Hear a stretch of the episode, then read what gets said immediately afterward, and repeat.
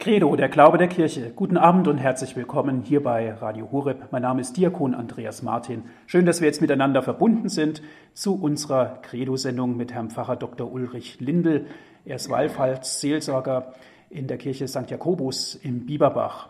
Heute geht es um den Gebetsschatz der Psalmen und ich darf ganz herzlich Herrn Pfarrer Dr. Lindel begrüßen. Guten Abend. Ja, vielen Dank, Herr Martin, für die Einladung, wieder bei Radio Horeb mit dabei sein zu dürfen und ein herzliches Willkommen und guten Abend den Hörerinnen und Hörern, die uns über die Radioapparate zugeschaltet sind. Liturgie fürs Leben, so heißt unsere Sendereihe, liebe Zuhörer, gerne auch zum Nachhören in unserem Podcast-Angebot. Und heute, ich habe es vorhin schon erwähnt, geht es um den Gebetsschatz der Psalmen.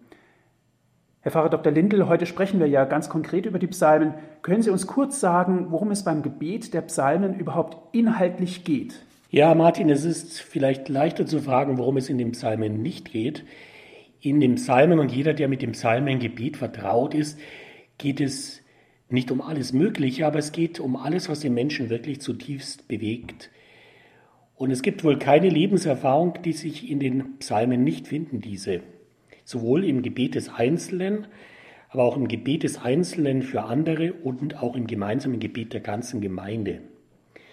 Dabei fällt auf, dass das Du Gottes das Gegenüber des Beters ist und zugleich auch Gott das Gegenüber des betenden Gottesvolkes.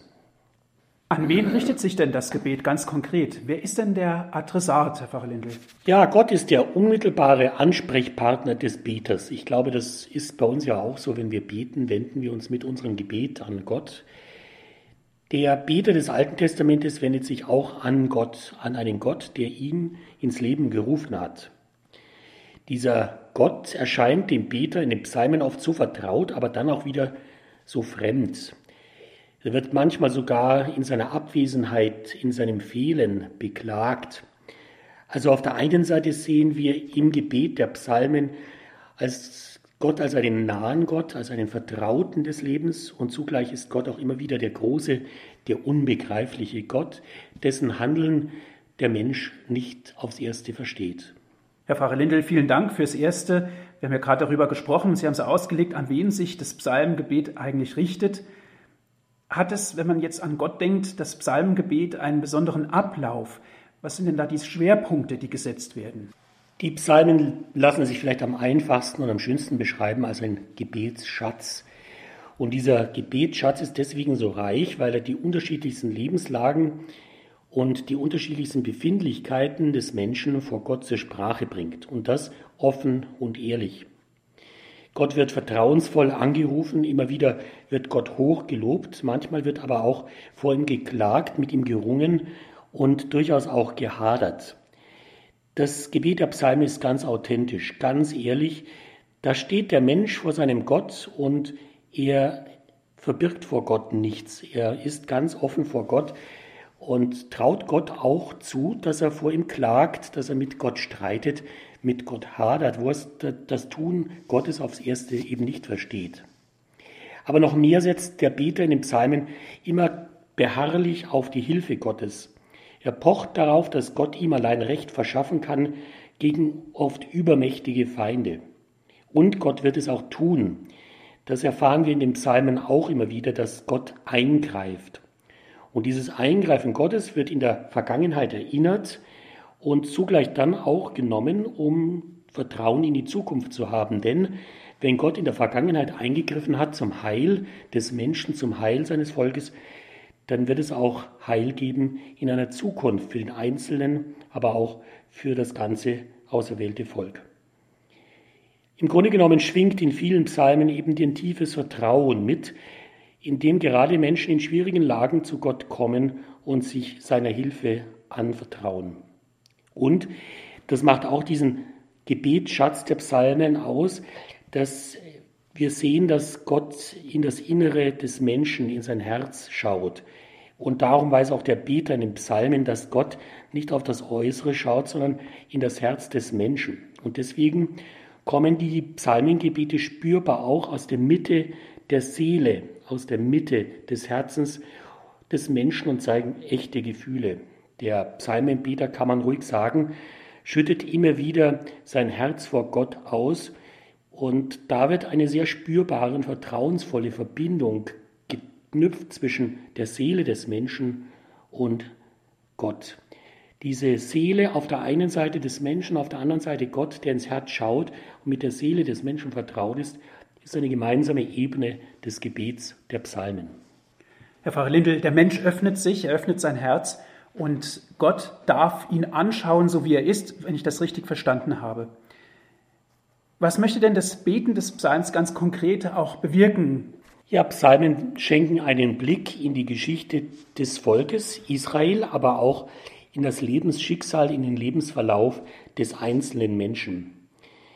Dabei wird der Lauf des Lebens, sowohl der Lauf des Lebens des Gottesvolkes als auch das Leben des Einzelnen in eine untrennbare Beziehung mit Gott gesetzt. Denn Gott ist der Ursprung allen Lebens und zugleich auch der Ursprung des Lebens eines jeden einzelnen Menschen, der ja vor Gott dasteht und zu ihm betet. Gott ist es auch, der das Leben leitet und begleitet. Gott hat letztendlich alles in der Hand. Gerade die Psalmen, und das spüren wir, offenbaren, dass der Mensch des alten Bundes ganz selbstverständlich religiös war. Auch wenn sich das in den Lebensvollzügen nicht immer glaubhaft wiedergespiegelt hat, wenn Menschen auch gegen den Willen gelebt und gehandelt haben, sie haben an Gott geglaubt. Und dieses untrennbar religiöse Wesen des Menschen findet sich eben auch im Gebet der Psalmen in allen Lagen des Lebens wieder. Um welche Inhalte geht es denn? Geht es ganz allgemein um Dinge wie Lob und Dank oder muss man das viel tiefer sehen? Ja, wie ich es anfangs schon gesagt habe, in den Psalmen geht es wirklich um alles, was den Menschen betrifft und was er dann auch im Gebet vor Gott bringt. Der Mensch bringt alles, was ihn bewegt, mit Gott in Verbindung. Häufig geht es natürlich dem Menschen, damals wie heute, darum, dass sein Leben gelingt, dass das Leben gut geht. Und das ist im Denken des alttestamentlichen Menschen untrennbar damit verbunden, dass man das Leben ausrichtet entlang der Gesetze und Gebote Gottes. Wer sich an die Gesetze und Gebote Gottes hält, wer also gut lebt, dem geht es auch gut. Dieser Tun-Ergehens-Zusammenhang, wenn ich Gutes tue, dann erfahre ich auch Gutes, dann geht es mir gut, der wurde im Alten Testament immer fest geglaubt. Und es dient dem Menschen ganz einfach zum Heil, wenn er die Gesetze und Gebote Gottes beachtet und danach handelt. Umgekehrt, wenn die Gebote und Gesetze Gottes missachtet werden, wenn der Mensch nicht nach dem Willen Gottes lebt, dann ist das im Denken des alttestamentlichen Menschen verbunden mit dem, was wir Sünde und Schuld nennen. Und das führt eben zu Tod und Verderben. Sowohl im Blick auf den Einzelnen als auch im Blick auf das Handeln des ganzen Volkes.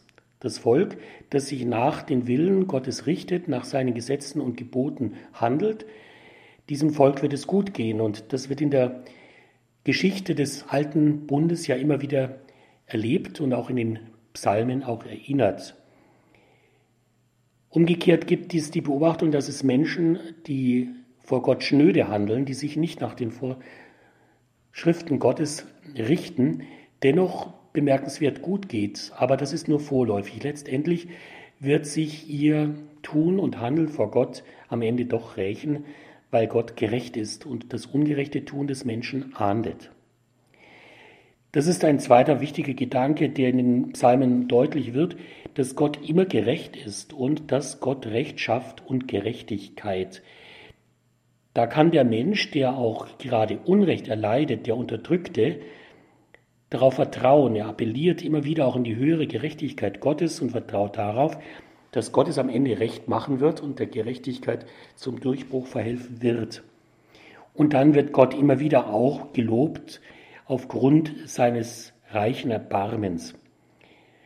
Dieses Erbarmen Gottes, auch die Treue, die Gott dem Menschen hält, obwohl der Mensch Gott immer wieder auch untreu wird, ist auch ein tiefes Gebetsanliegen und Grund zur Dankbarkeit des Menschen. Die Treue, die Güte, die Nachsicht, die Huld und bei allem das wunderbare Wirken Gottes in seiner Macht und Herrlichkeit wird lobpreisend erwähnt und findet sich immer wieder und an vielen Orten in den Psalmen. Psalm, Herr Pfarrer Dr. Lindel, Psalm, das Wort Psalm, wo kommt es denn her? Und vor allen Dingen, wo sind denn genau diese Psalmen entstanden? Ja, das Buch der Psalmen ist eigentlich eine Sammlung von genau 150 Psalmen. Wenn wir heute vom Buch der Psalmen sprechen, dann sollten wir nicht unerwähnt lassen, dass das Judentum vom Buch der Lobgesänge spricht, obwohl, das haben wir schon gesehen, die Psalmen keineswegs nur Lobgesänge sind, sondern auch Klagelieder. Wir werden es später noch näher anschauen und Wallfahrtslieder beinhalten. Aber das Buch der Lobgesänge hat schon in seiner Bezeichnung ein gewisses Recht, weil das, die Bezeichnung Lobgesang sich im Lauf der Psalmen immerhin 30 Mal findet. Nun, der Begriff Psalmen rührt von der griechischen Übersetzung der Septuaginta her, die das Alte Testament, das ja überwiegend in Hebräisch verfasst worden ist, ins Griechische übertragen hat. Und da hat man den Begriff Psalmoi gebraucht. Und Psalmoi kommt von Psalein und das ist griechisch und heißt auf Deutsch übersetzt singen, aber nicht nur einfach in singen, sondern singen mit begleitetem Seitenspiel. Also man könnte von Seitenliedern sprechen. Daher also das Wort Psalm, die Psalmen, 150 Psalmen bilden zusammen das Buch der Psalmen und Martin Luther nannte diese Sammlung der Psalmen, den Psalter also, eine kleine Biblia.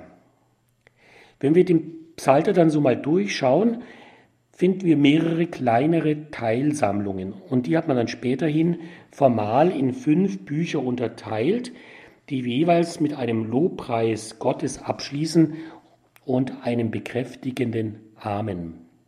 Sie haben gesagt, dass der Psalm in unterschiedliche Bücher eingeteilt ist, in fünf Bücher. Warum ist er denn so eingeteilt? Ja, ich denke, die Einteilung in fünf Bücher dürfte sicher auch erfolgt sein in Anlehnung an die fünf Bücher Mose, die Tora. Und die jüdische Tradition weiß, Mose gab Israel die fünf Bücher der Tora und David gab Israel die fünf Bücher der Psalmen. Analog dazu zu heute, wir haben ja im deutschsprachigen Raum unser Gotteslob, das Gesang- und Gebetbuch für alle. Könnten wir sagen, dass die Psalmsammlungen auch so eine Art Gotteslob ist von damals, Herr Pfarrer Lindl? Ich denke, es ist ganz gut mit unserem heutigen Gotteslob vergleichbar, weil unser Gotteslob ja auch eine Sammlung von Gebeten und vor allem auch eine Sammlung von Liedern ist. Und dieses Gotteslob, das wir im Buch der Psalmen finden, ist über Jahrhunderte gewachsen, das ist richtig, aber wenn Sie bei uns in unser Gotteslob reinschauen, finden sich ja auch Lieder aus verschiedenen Jahrhunderten.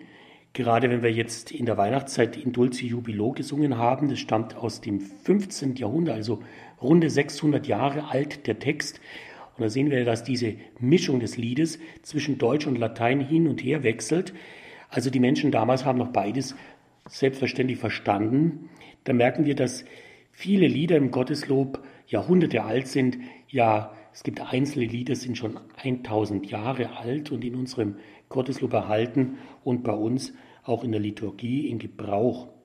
Und so sind die Psalmen auch im Laufe der Zeit entstanden und haben damit einen langen Atem. Und das wird auch immer wieder auch in den Psalmen erwähnt, etwa in der Formulierung von Geschlecht zu Geschlecht. Das sind also wirklich Gebete und Lieder, die von Generation zu Generation mündlich weiter überliefert worden sind und damit tatsächlich einen langen Atem haben von Geschlecht zu Geschlecht.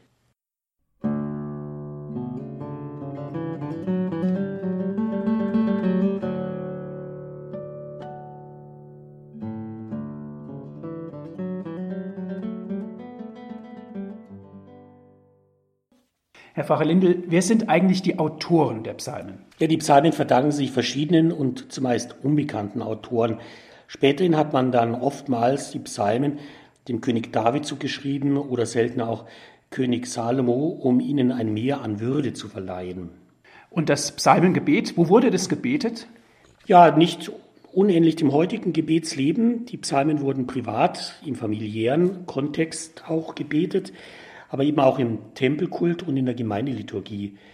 Und deswegen wurde das Buch der Psalmen eben nicht ganz unähnlich unserem Gotteslob auch verwendet, wobei die Leute natürlich nicht aus Psalmbüchern gelesen haben, sondern die Psalmen auswendig konnten. Und weil die Psalmen eben oft auch in der Liturgie verwendet wurden, findet sich zu Beginn der Psalmen oft ein besonderer Hinweis zum Verfasser etwa oder auf die spezielle Situation, wenn etwa dort steht ein Wallfahrtslied oder es ist ein Hinweis auf die Gattung des Psalms, etwa Gebet oder Lobgesang und auch Hinweise zum musikalischen Vortrag, zum Beispiel zur Instrumentalbegleitung gesungenes Lied oder für den Chormeister oder nach Weise eines Kelterliedes. Also Anweisungen auch, wer den Psalm wie vorzutragen und zu begleiten hat.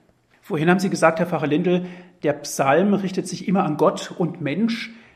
Sie ergänzen sich in gewisser Hinsicht ja auch miteinander. Aber kann denn der Psalm auch ein direktes Sprachrohr sein zu Gott? Die Psalmen wenden sich immer an Gott. Gott ist der Ansprechpartner für den Einzelnen allein, aber auch inmitten der Gemeinde, also wenn sich das Volk versammelt, um sich an Gott im Gebet zu wenden. Die Welt ist dabei ein Thema und die Welt wird wahrgenommen als Schöpfung Gottes. Die Welt kommt nicht von ungefähr, sondern sie verdankt sich Gott und Gott ist es auch, der diese Welt erhält. Gott allein ist der Herr und alle Gewalten im Himmel und auf der Erde sind ihm untertan. Das spürt man auch in vielen Psalmen, wie gerade die Gewalten dieser Welt immer wieder auch einbezogen werden in das Tun und Lassen Gottes. Und auf dem Zion hat der Höchste sein Haus erbaut. Von dort aus lenkt er die Geschicke der Völker nach seiner Gerechtigkeit. Alle Bewohner der Erde sind aufgerufen, sich zu Gott zu bekehren und das wird am Ende der Geschichte auch so sein. Und jetzt nochmal ganz konkret, Herr Pfarrer Lindel, welche Rolle spielt denn der Mensch selbst in den Psalmen? Ja, der Mensch ist zunächst vergänglich, aber doch weniger geringer als Gott geschaffen. Der Mensch lebt im Dasein Gottes.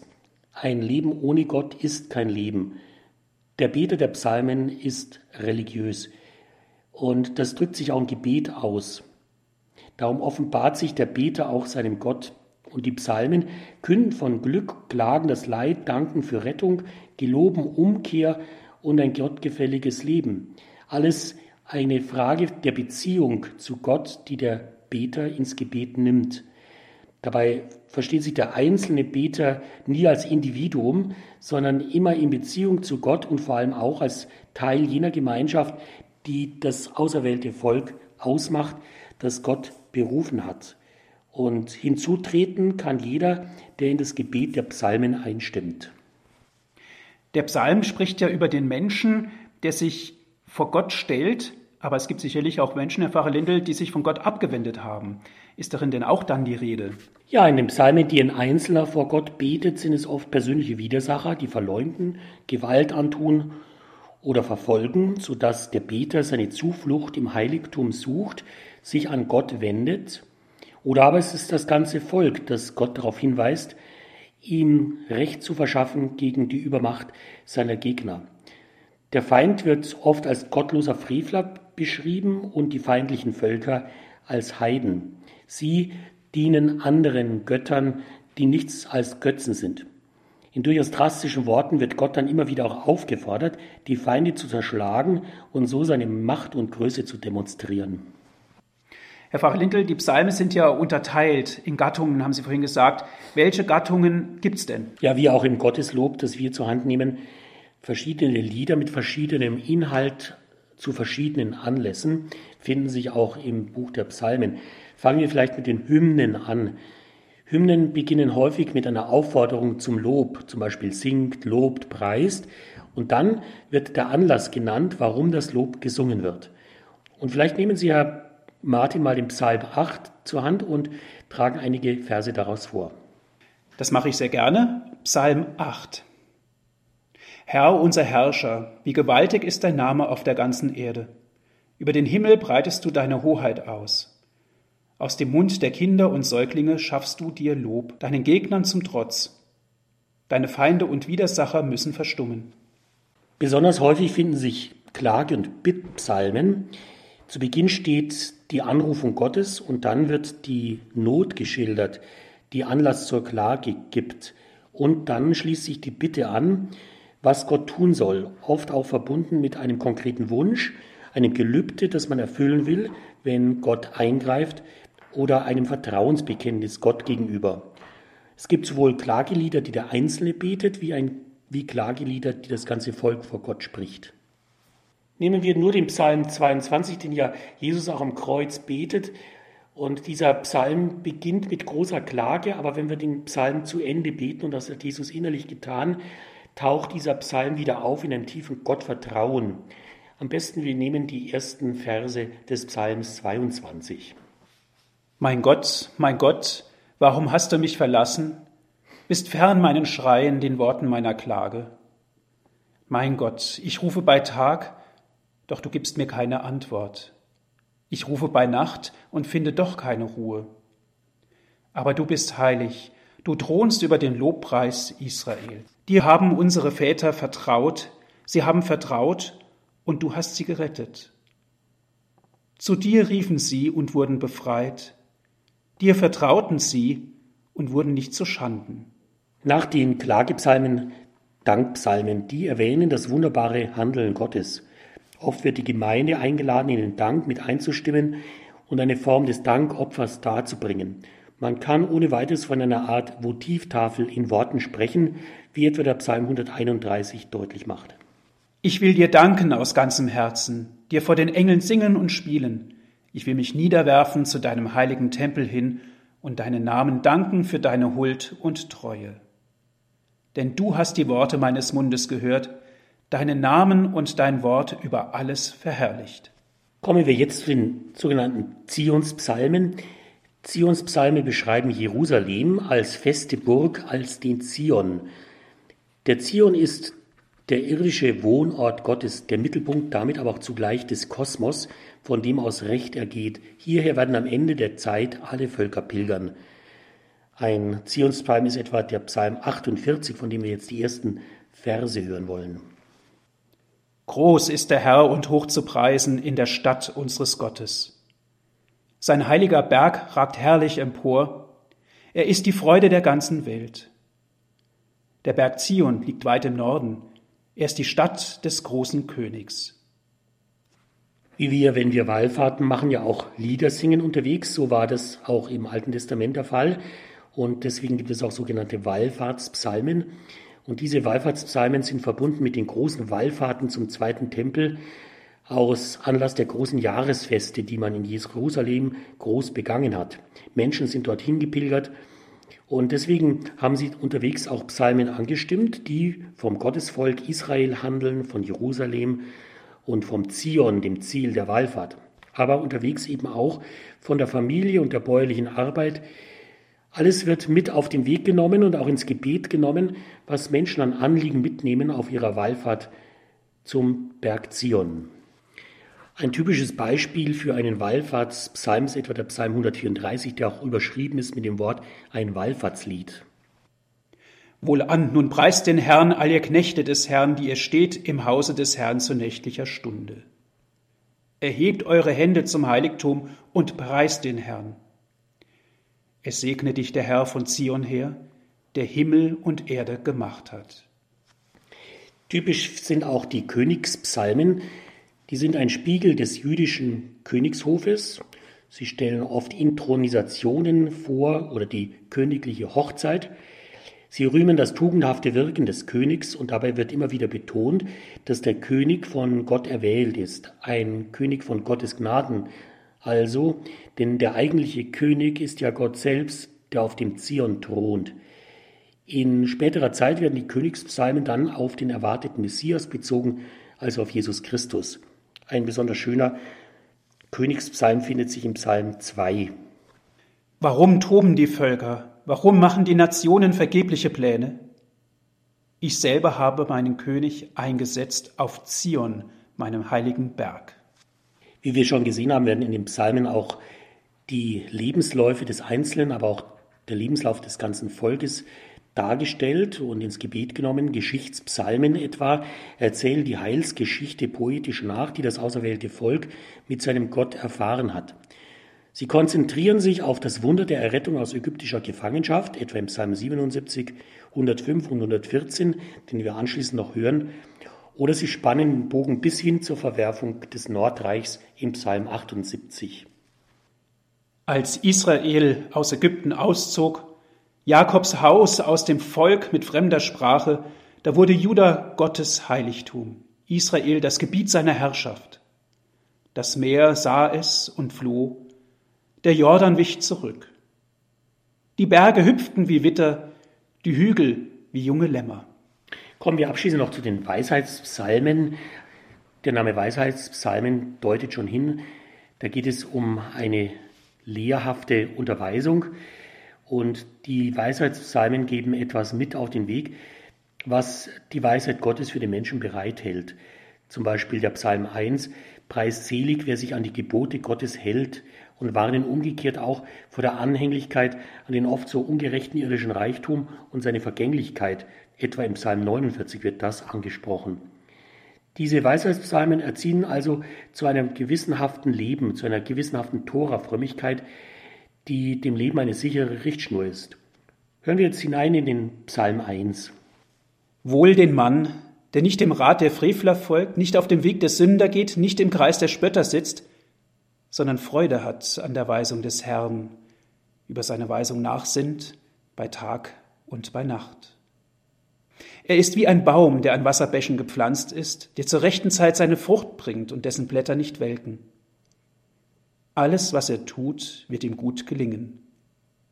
Nicht so die Frevler, sie sind wie Spreu, die der Wind verweht. Herr Pfarrer Lindel, Sie haben ja gesagt, die Psalmen sind ein typisch jüdisches Gebet. Es stützt sich natürlich auf das Alte Testament sehr stark. Gibt es denn auch einen Brückenschlag in das Neue Testament? Die Psalmen verbinden tatsächlich im Gebet Juden und Christen. Das Buch der Psalmen ist überdies das am meisten zitierte Buch des Alten Testamentes im Neuen Testament. Das liegt daran, dass man einfach die Psalmen ganz intensiv gebetet und mit ihnen zutiefst vertraut gewesen ist. Und der fromme Jude kannte sie auswendig. Damit liegt natürlich auf der Hand, dass auch Jesus mit den Psalmen gebetet hat. Er war mit den Psalmen vertraut. Und Jesus nimmt auch immer wieder Bezug auf die Glaubenswelt der Psalmen. Und er deutet ihre Verheißungen auch mitunter auf sich selbst. Am deutlichsten wohl dieser Psalm 23, der Herr ist mein Hirte in seinem Gleichnis vom guten Hirten. Aber auch das Bild vom Weinstock findet sich in Psalmen, ebenso wie auch in den Evangelien, wobei schon im Alten Testament der Weinstock als Bild für das Volk Israel verstanden wurde, dessen Eigentümer eigentlich Gott ist. Weil der Psalm und seine Bildsprache so vertraut waren, musste es als unerhört gelten, was Jesus im Blick auf den Weinstock verkündet. Die hohen Priester und Pharisäer hatten sofort verstanden, dass er mit den bösen Winzern sie gemeint hat. Vor diesem Hintergrund des neuen Bundes lesen sich viele Psalmen dann in einem ganz neuen Licht. Auch die neutestamentlichen Briefe greifen Psalmen auf, um die Messianität Jesu heilsgeschichtlich zu belegen.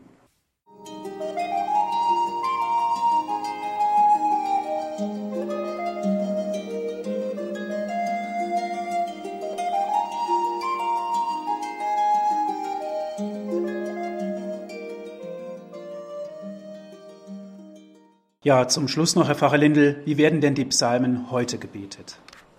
Ja, die Psalmen schöpfen aus einem jahrhundertealten Gebetschatz. Vor allem die Gemeindepsalmen waren wohl für den liturgischen Gebrauch als allgemeines Gotteslob bestimmt. Dagegen wurden die Psalmen des Einzelnen wohl im Privaten gebetet. Sie können bis heute auch für uns als Meditations- und Gebetbuch verstanden werden. In der katholischen Kirche werden die Psalmen einleitend im Stundengebet rezitiert bei der Feier der heiligen Eucharistie finden sich Psalmen im Antwortgesang, der die Lesung aus dem Alten Testament mit der neutestamentlichen Lesung verbindet. Zudem greifen auch zeitgenössische Kirchenlieder Worte der Psalmen auf. Besonders augenfällig zeigt sich das im Blick auf Psalm 23 bei dem Lied Mein Hirt ist Gott, der Herr im Gotteslob bei der Nummer 421. Hören wir zunächst den Psalm, so wie er im Buch der Psalmen steht, Psalm 23 und dann in der Textbearbeitung von Caspar Uhlenberg aus dem Jahre 1582. Der Herr ist mein Hirte, nichts wird mir fehlen. Er lässt mich lagern auf grünen Auen und führt mich zum Ruheplatz am Wasser. Er stillt mein Verlangen. Er leitet mich auf rechten Pfaden, treu seinen Namen. Muss ich auch wandern in finsterer Schlucht? Ich fürchte kein Unheil, denn du bist bei mir. Dein Stock und dein Stab geben mir Zuversicht. Und nun das uns vertraute Gottesloblied aus dem Jahre 1582. Mein Hirt ist Gott der Herr, er will mich immer weiden. Darum ich nimmermehr kann Not und Mangel leiden. Er wird auf grüner Au, so wie ich ihm vertrau, mir Rast und Nahrung geben und wird mich immer da an Wasser still und klar erfrischen und beleben. Er wird die Seele mein mit seiner Kraft erquicken und durch den Namen sein auf rechte Bahn mich schicken. Und wenn aus blinder Wahl ich auch im finstern Tal weit ab mich sollt verlieren, so fürchte ich dennoch nicht, ich weiß mit Zuversicht, du Herr, du wirst mich führen. Sehr anrührend und einfühlsam dieser Text in Anlehnung auf den, an den Psalm 23. Und wir spüren plötzlich in den Psalmen, finden wir sehr viel Gefühl, sehr viel Emotion. Wir begegnen dem Urgefühl des Menschen im Glauben wieder und wir merken, dass in den Psalmen das Innerste der Menschenseele vor Gott sich auftut. Das ermöglicht die, den Psalmen, dass wir uns in ihnen der Situation anderer einfühlen, der Menschen, die vor uns gelitten haben, die vor uns Gott gelobt haben, die vorher Grund hatten, Gott zu danken, so auch wir Grund haben, Gott zu danken, Gott zu loben, Gott auch unser Leid zu klagen mit den Worten, mit denen schon vor vielen, vielen hundert Jahren Menschen dies getan und seither immer wieder versucht haben. Also die Psalmen nehmen uns mit hinein in das Gebet der Jahrhunderte und ermutigen zugleich, dass wir uns dem offenen Gespräch im Gebet mit Gott nicht verschließen, sondern Gott ganz ehrlich sagen, wie es uns zu ihnen geht. Darüber hinaus lassen die Psalmen auch mit anderen zusammenbeten.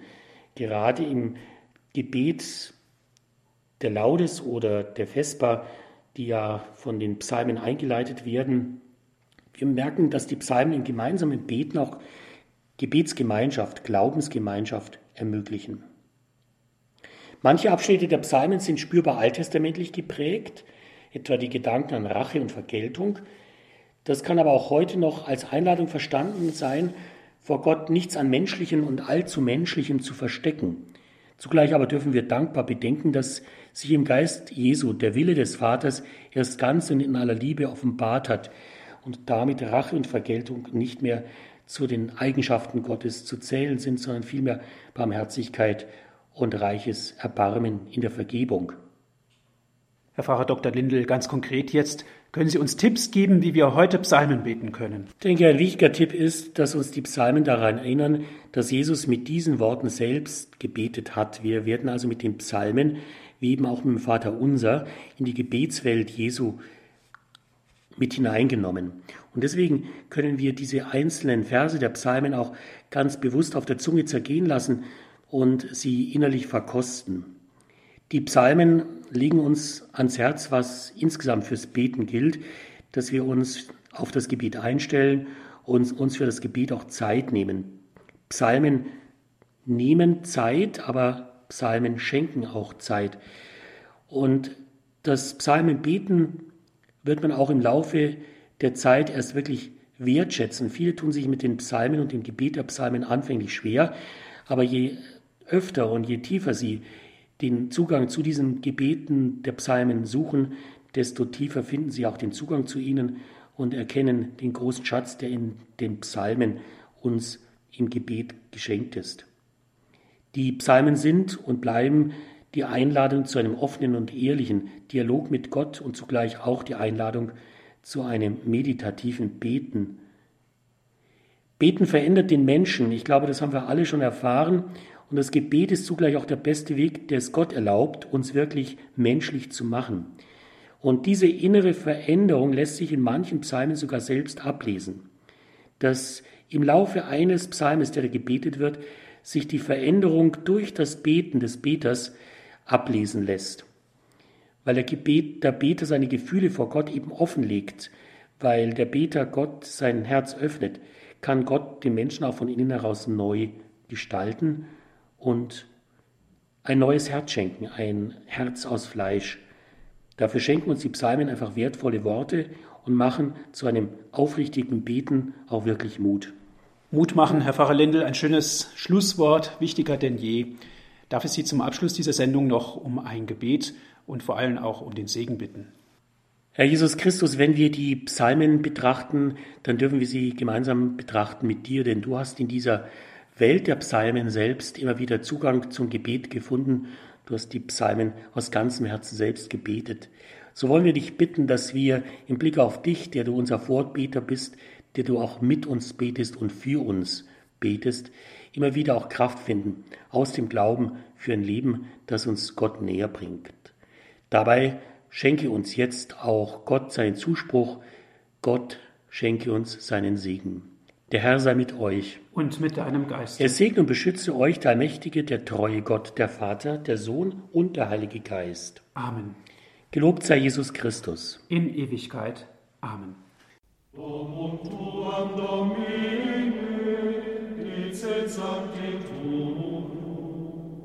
in Dominus Dominum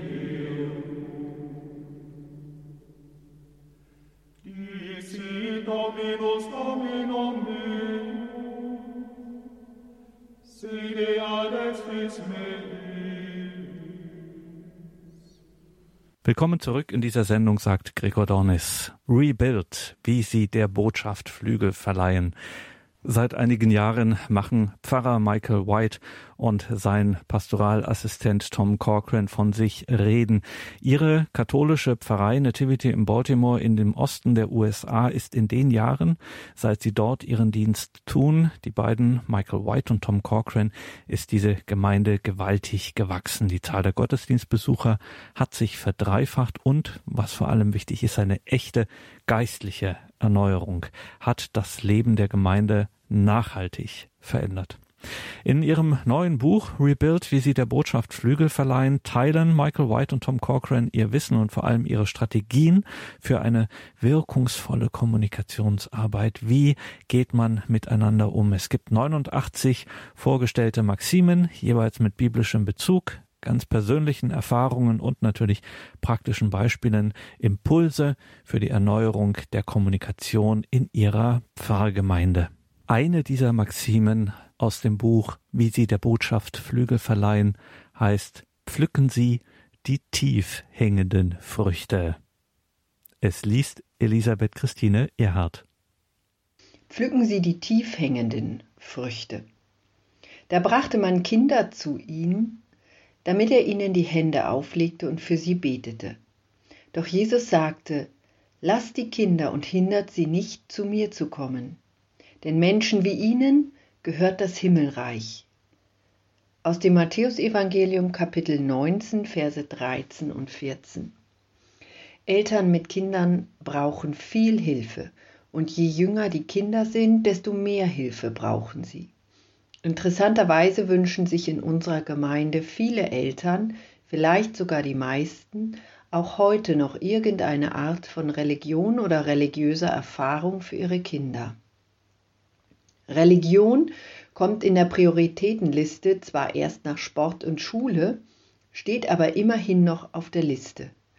Selbst unter kirchenfernen Eltern ist dieses Bedürfnis zu finden. Wir wissen nicht genau, warum das so ist. Vielleicht sehen Sie instinktiv die Notwendigkeit, Ihre Kinder in einer verlässlichen Tradition zu verwurzeln oder ihre Erziehung an eine höhere Instanz zu binden. Wie auch immer, wenn es um die Themen Kirche und Glaube geht, sind Eltern definitiv auf der Suche nach Hilfe und schätzen sie außerordentlich. Wenn wir Eltern mit kleinen Kindern erreichen können, haben wir einen Doppelsieg errungen. Denn wenn wir Kinder für den Besuch der Kirche begeistern, so bildet das einerseits ein starkes Fundament für ihren Glauben, führt gleichzeitig aber auch ihre Eltern wieder ein Stück näher zur Feier des Gottesdienstes hin. Im Hinblick auf die Evangelisierung ist dies definitiv ein leicht zu erreichender Erfolg. Wir glauben, dass dies am effektivsten in Räumen geschieht, die speziell für die Kindergottesdienste vorgesehen sind, abgetrennt vom eigentlichen Gottesdienstraum. Wir wissen, dass nicht jeder mit uns einverstanden ist, vor allem viele Mütter, die ihre kleinen Kinder mutig zur Messe bringen und darum kämpfen, mit ihnen dort zu bleiben. Sie tun dies Woche für Woche, obwohl es fast unmöglich ist, die Liturgie nicht zu stören und Gottesdienstbesucher und den liturgischen Dienst gleichermaßen abzulenken. Am Ende sind sie selbst und ihre Kinder unglücklich.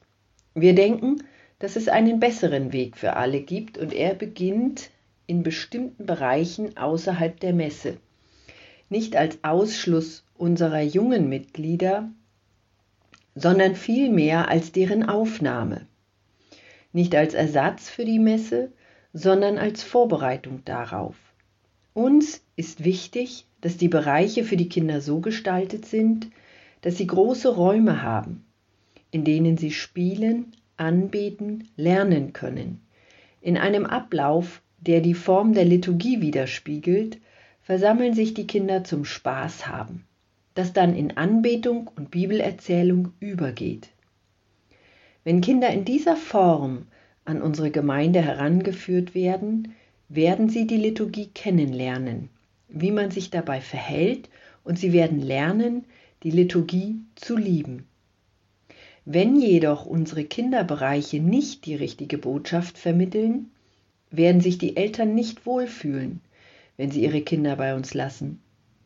Und statt dass wir neues Land einnehmen, können für das Reich Gottes verlieren wir es. Probieren Sie dies aus. Sicherheit. Der Bereich für die Kinder muss zuallererst Sicherheit ausstrahlen. In unserer Gesellschaft, die ständig vor Gefahren und Bedrohungen warnt, die in unzähligen Arten auf unsere Kinder zukommen, ist dies ein Hauptanliegen der Eltern. Grundlegend für alle Kinderprogramme sind natürlich die Erfordernisse hinsichtlich des Kinderschutzes, die heute in jeder Diözese und vermutlich in jeder katholischen Gemeinde gelten. Aber solche Vorkehrungen und Anforderungen finden von Natur aus hinter den Kulissen statt. Unsere Programme müssen nicht nur sicher sein, sie müssen auch Sicherheit vermitteln, die Kommunikation von Sicherheit ist freilich nicht so wichtig wie die tatsächliche Sicherheit von Kindern. Aber es ist von entscheidender Bedeutung, wie sicher Eltern die Situation empfinden, wenn sie ihren Nachwuchs den Leiterinnen und Leitern der Kinderprogramme anvertrauen. Sie kommunizieren Sicherheit, indem sie ein Team oder mehrere Teams von Freiwilligen je nach Größe ihres Programms haben, die für Sicherheit und Service sorgen. Ein einzelner Erwachsener, der ihrem Gast sogar noch fremd ist, strahlt nicht die Botschaft aus, dass die Kinder sicher sind. Ein Team schon. In unserem Kinderprogramm haben wir nicht nur Freiwillige, die mit den Kindern arbeiten, sondern auch zusätzlich Engagierte, die wir Gastgeber nennen. Ihr Job ist es im Grunde, für die Eltern da zu sein, sie zu begrüßen und ihre Fragen zu beantworten. Eine weitere Möglichkeit, Sicherheit zu kommunizieren, besteht in einem etablierten und einheitlichen Check-in-System. Unabhängig vom Stil sagt ein Check-in and Out-System den Eltern, dass ihr Kind dort ist und bleibt, wo es sein soll. Unsere eigene Methode hat sich im Laufe der Jahre zusammen mit der verfügbaren Technologie weiterentwickelt. Aktuell läuft alles über unsere Pfarreidatenbank und verbindet sich mit den Smartphones der Eltern. Beim Einchecken geben die Eltern einfach ihre Nummern ein, der Name ihrer Kinder erscheint auf dem Bildschirm und ein Namensschild komplett mit allen Allergien und Unverträglichkeiten, wird gedruckt. Kommt eine Familie zum ersten Mal, kann sie sich auch am selben Terminal registrieren. Sauberkeit. Müssen wir es überhaupt sagen? Nach der Sicherheit wollen wir, dass die Räume für die Kinder alle Gesundheits- und Hygieneanforderungen erfüllen. Tom, vor kurzem habe ich eine andere Pfarrei besucht, anderswo in unserer Region, um dort die heilige Messe mitzufeiern. Ich ging zusammen mit meiner Familie dorthin und angesichts unserer großen Zahl kleiner Kinder saßen wir im abgetrennten Gottesdienstraum für Kinder. Das Zimmer sah aus, als wäre es seit Jahren nicht mehr gereinigt worden. Auf dem Boden lag Müll herum und die Teppiche waren alt und fleckig. Die Stühle waren schmutzig und die Wände brauchten dringend einen neuen Anstrich. Sogar das Fenster, das eigentlich einen Blick in die Kirche erlauben sollte, war so verschmiert, dass man kaum hindurchsehen konnte. Handschriftliche Schilder, wahllos an den Wänden angebracht, sahen alt und überholt aus. Der ganze Ort fühlte sich einfach schmierig an und alles, was ich wollte, war zu gehen. Sauberkeit und Sicherheit müssen Hand in Hand gehen. Wenn das Aussehen eines Ortes nicht vermittelt, dass er regelmäßig gereinigt und gepflegt wird, wenn er unordentlich oder gar verschmutzt ist, gehen wir instinktiv davon aus, dass der Raum auch nicht sicher ist. Es ist schon erstaunlich. Der Kinderraum vermittelt Sauberkeit am ehesten, wenn wir tatsächlich loslegen und ihn reinigen. Zwischen den Gottesdiensten nehmen sich unsere ehrenamtlichen Diener einige Zeit, um die Oberflächen und Spielzeuge mit desinfizierenden Tüchern abzuwischen und alles wieder in Ordnung zu bringen. Jeden Morgen werden unsere Kinderzimmer vom Boden bis zur Decke gründlich geputzt. Ein paar Mal im Jahr machen wir auch eine Grundreinigung. Wir packen die Möbel aus dem Raum, nehmen alles aus den Regalen und Schubläden, reinigen alles, putzen den Raum gründlich und stellen dann alles wieder zurück. Dies alles kann gut von Freiwilligen erledigt werden. Eine weitere Möglichkeit, Sauberkeit in den Bereichen unserer Kinder zu vermitteln, besteht darin, nur wenig Spielzeug zu haben.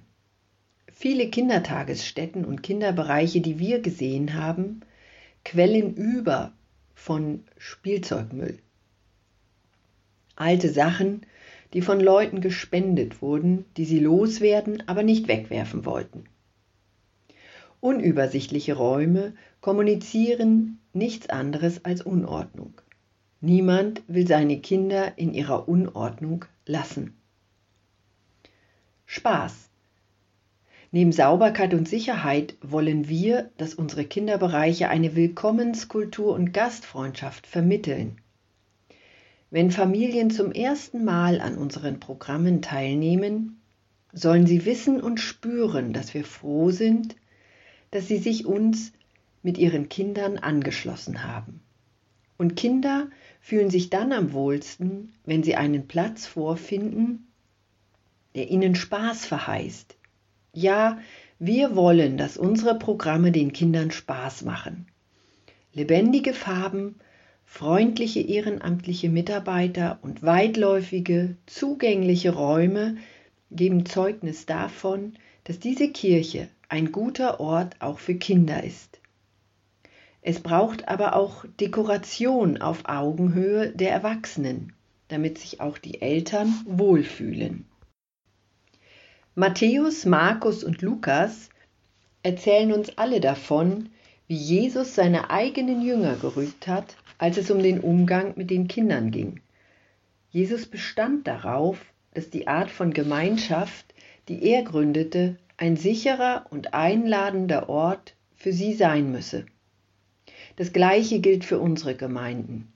Und wenn sie es sind, bringen wir eine starke Botschaft an Eltern und Großeltern in der Tat an alle Erwachsenen. Im Grund können wir hier auf sehr einfache Weise Erfolg haben. Es ist eine große Chance. Man könnte sie die tief hängende Frucht nennen. Los geht's.